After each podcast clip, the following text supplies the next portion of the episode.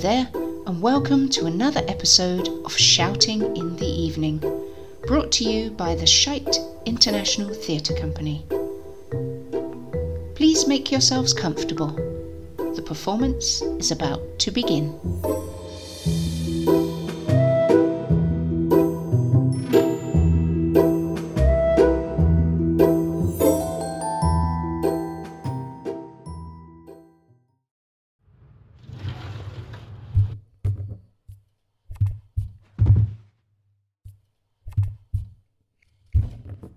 Down! Shh! Help me through the window.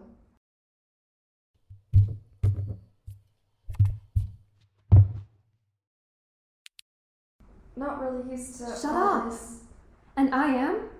No, I just. Look at me. Do you see how I'm looking at you right now? No, it's dark. My expression. Look at my expression. Incredulous. Incredulous? That's my look right now. Should should we hurry? We have three hours before the custodians and bus drivers get here. Weird to think of Jean Gilchrist having a home. I just figured he lived next to the boiler, laid on a cot, smacked it with a wrench whenever it acted up. That's beautiful. Really beautiful. So, anyone who doesn't do whatever it is your richy parents do, just live where they work? No, I, I mean, have you ever thought of teachers in that way? Like they live in the classroom? No. Mrs. Beck smokes in here, She's not supposed to. and you're not supposed to be here.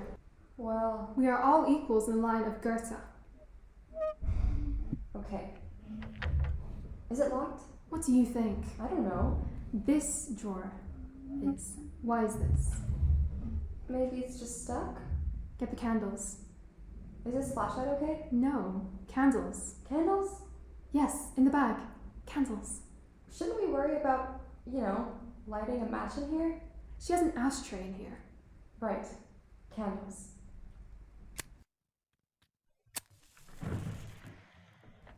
Maybe she brought it home? She does all of her grading here.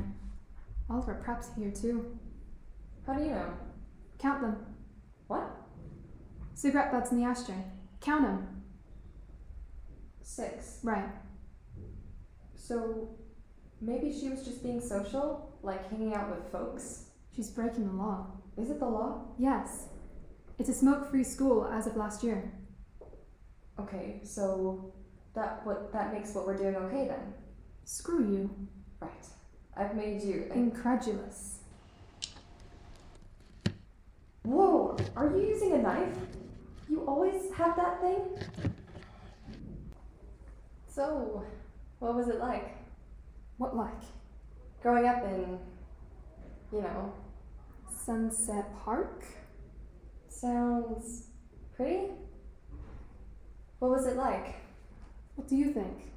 Well, tough, dangerous. Right. So keep out. I don't know. Hey, look at this. Nice picture of Mrs. Beck and her dog. Looks like an Irish wolfhound. Huge. You know? Son of a. The lock in this drawer is ridiculous. If I work the knife too hard, I might break it. So, break it? The point is not to leave any evidence here. She sees a broken drawer, it leads to more problems. Different test. An investigation. Just. Okay. Let's pack it up. Wait. Look what I have. What's this? What do you think? It's a key. You have a key to the drawer. Where did you get it? I don't. I don't want to say. You got this from Mrs. Beck. How? Well, you said you wanted to do this, and it sounded right, so. Huh. Light fingers Jen. Makes you an accessory. I already am an accessory. Yeah, but you know, more so. No, I, I don't think that's how it works. Why didn't you say you had this in the first place? I don't know. Okay, here we go. Candle.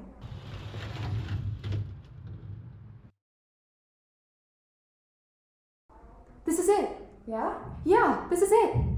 In 500 words, analyze the following poem. How merry is this waltz? Are there any dangers? What waltz? It's My Papa's Waltz by Theodore Refke. I know that one. Here. Okay. The whiskey on your breath could make a small boy dizzy, but I hung on like death. Such waltzing was not easy. We romped out until a pan slid from the kitchen shelf. My mother's countenance could not unfrown itself. The hand that held my wrist was battered on one knuckle. At every step you missed, my right ear scraped a buckle. You beat time on my head with a palm caked hard by dirt, then waltzed me off to bed, still clinging to your shirt. What is it? What do you think? I, I, don't, I don't know. It sounds nice. Ah, incredulous again.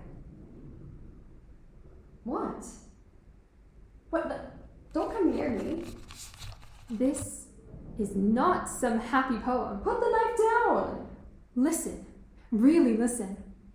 The whiskey on your breath could make a small boy dizzy. What does that say to you? I don't know. Dad's drunk. Dad's an alcoholic. Okay. No, not okay. That's only the beginning. But I hung on like death. What does that say to you? They're dancing, and the dad is better at it. Hung on like death. Okay.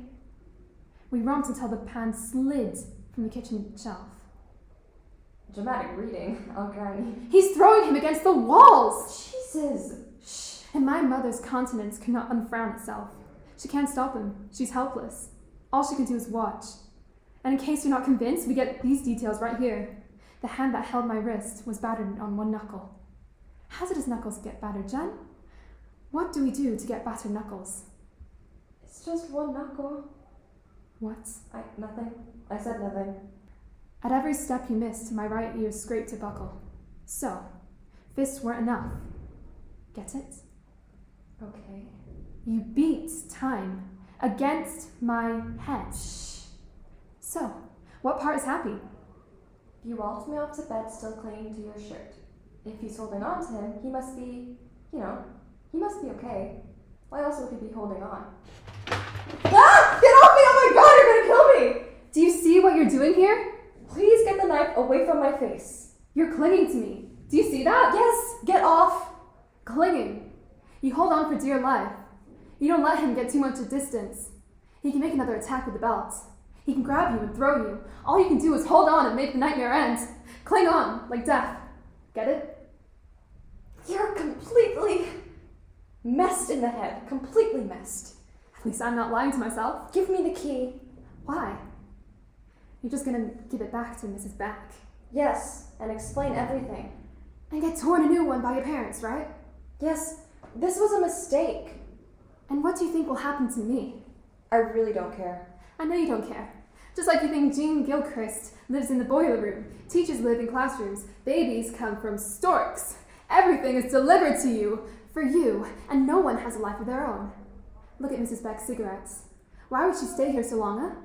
You ever noticed Mrs. Beck doesn't wear a wedding ring? You know why? She's not married. This room is her life. She goes home at the end of the day to an overgrown dog, and that's it. So she lives here. Her life is here. It's not the same thing. In your mind, she's in a closet, waiting to serve you. But this, Jen, all of this, so, so sad. Really, look at it. This is sad. Fine. It's sad. You don't feel sad? No, I don't feel sad. How can you not feel sad? My dad drinks whiskey at night. He does. He has a rough job, you know. He sells cars. what? So he wears like those, um, like Purina checkerboard pants, a toupee, and shouts at people, right? Like those guys that shout, Live New Girls! over at 8th Avenue, right? Screw you. He sells Mercedes Benzes and Porsches and Audis down the Nanaimo to rich people, okay? His boss, Ziggy Manzel, fought in World War II, but as a kid, like a small kid. In Germany, he was caught by the Russians and lived in a Russian camp. And when the war was over, he made his way out, came over here, built a car empire, and hires mostly Jews. Dad thinks it's penance. Wow. A drinker and an anti Semite. No, he isn't. He works for that man and says working with Jews is a penance? No, he he works for a rich guy selling rich cars, making rich money, and he drinks whiskey, and sometimes he still visits me at bedtime. Not like that. No, not like that. Stop giving me that look. You make everything. That poem, that poem is a merry waltz, like Mrs. Beck says. It's not called sick, twisted bat splatter waltz. It's called My Papa's Waltz, and waltzes are merry. She also says there's danger in the poem. Come here. Put the knife down and come here. Hold out your arms. No, really, like you're going to waltz. I don't dance. You demonstrated on me, I'm demonstrating on you. Come here. Good. Follow my lead. A waltz is one, two, three, one, two, three. You ready? Put your feet together. I'm going to step forward with my right foot, you step back with your left foot, and then we're going to turn, okay? You're not going to try and kiss me, are you? No. Just gonna see if I can move you. Count. One, two, three, one, two. One, two, three, one, two, three. Just easy now, okay? So straighten your back. You said you wanted me to be loose. Yeah, but not loose, loose. Straighten your back. Okay. One, two, three. One, two, three. Okay, you're getting the hang of it. Yeah, okay. You know your dad's a thief, right? That's what car salesmen are. Yes? One, two, three, one, two. And it's not okay to work for a Nazi. No, it's not okay. Three. And the preferred term is Jewish people, not Jews. I know. One, two, three, one. And what does your mother do when he says goodnight to you? She smiles. One, two, three, one, two, three, Good. Perfect life. one, two, three, one, two, three. And how did you get Mrs. Beck's key? It was in the drawer when I came back. When? After school, I told my dad I forgot something and I had to go back, so I wanted to, you know. You were casing. No, I was. Casing! I just.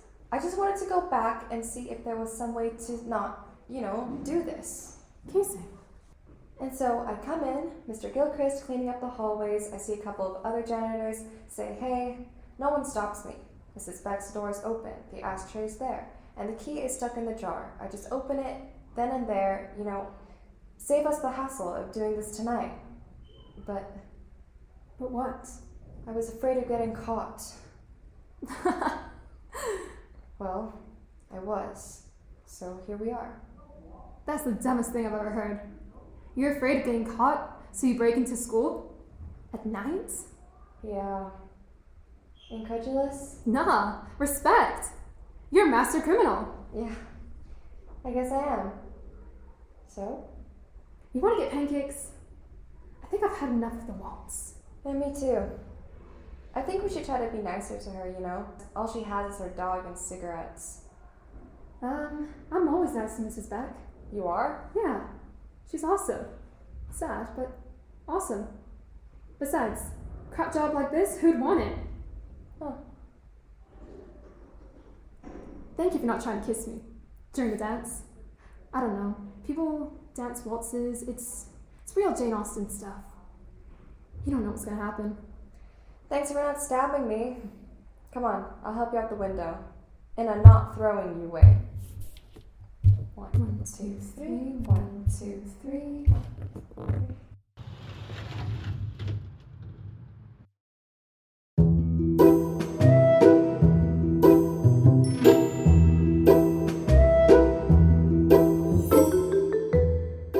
That was Buckle, written by John Bray and starring Kira Jordan and Johanny Dalsgaard. Thanks go to our esteemed technical wizard Ian for sound manipulation and button wrangling. Join us again next week for another Shouting in the Evening production. Cheerio!